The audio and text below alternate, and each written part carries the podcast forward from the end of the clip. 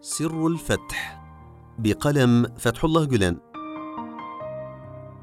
إن السر الذي هز أركان الأرض كلها على أيدي أحد عشر حواريا هو عمق إخلاصهم وصدق سلوكهم الذي حرك في قلوب الناس عاطفة الإيمان. وكذلك ساداتنا الصحب الكرام رضوان الله عليهم انطلقوا في شتى بقاع العالم يحملون مشاعل الإيمان في أيديهم ففتحت لهم القلوب بالقبول حيثما حلوا. ما السر؟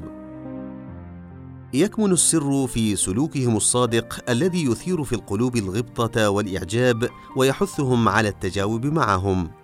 هكذا سارت قاطرة الزمان قرنا بعد قرن حتى بلغت عصرنا الراهن. فإذا بالمسلمين قد ازدادت أعدادهم وامتدت رقعة أراضيهم في حين أن الروح فقدت لهيبها في النفوس والمعاني انطفأت جذوتها في القلوب فاختل التوازن بين الكم والكيف.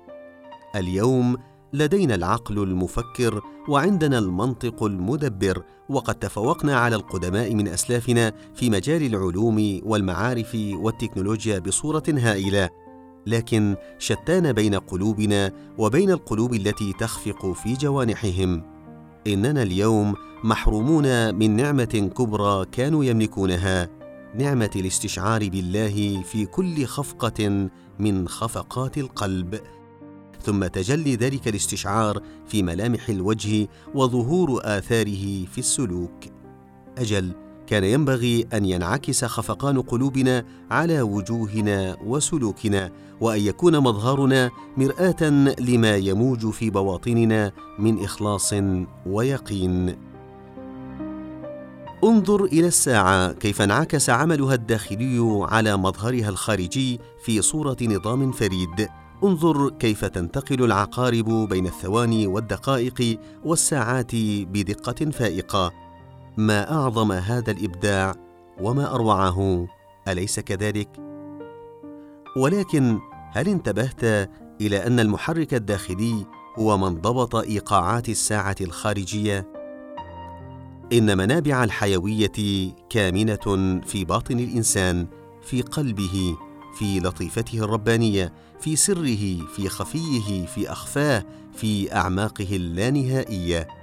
وعندما تتفجر هذه المنابع من الأعماق تظهر انعكاساتها سلوكا على الجوارح والملامح والأطراف.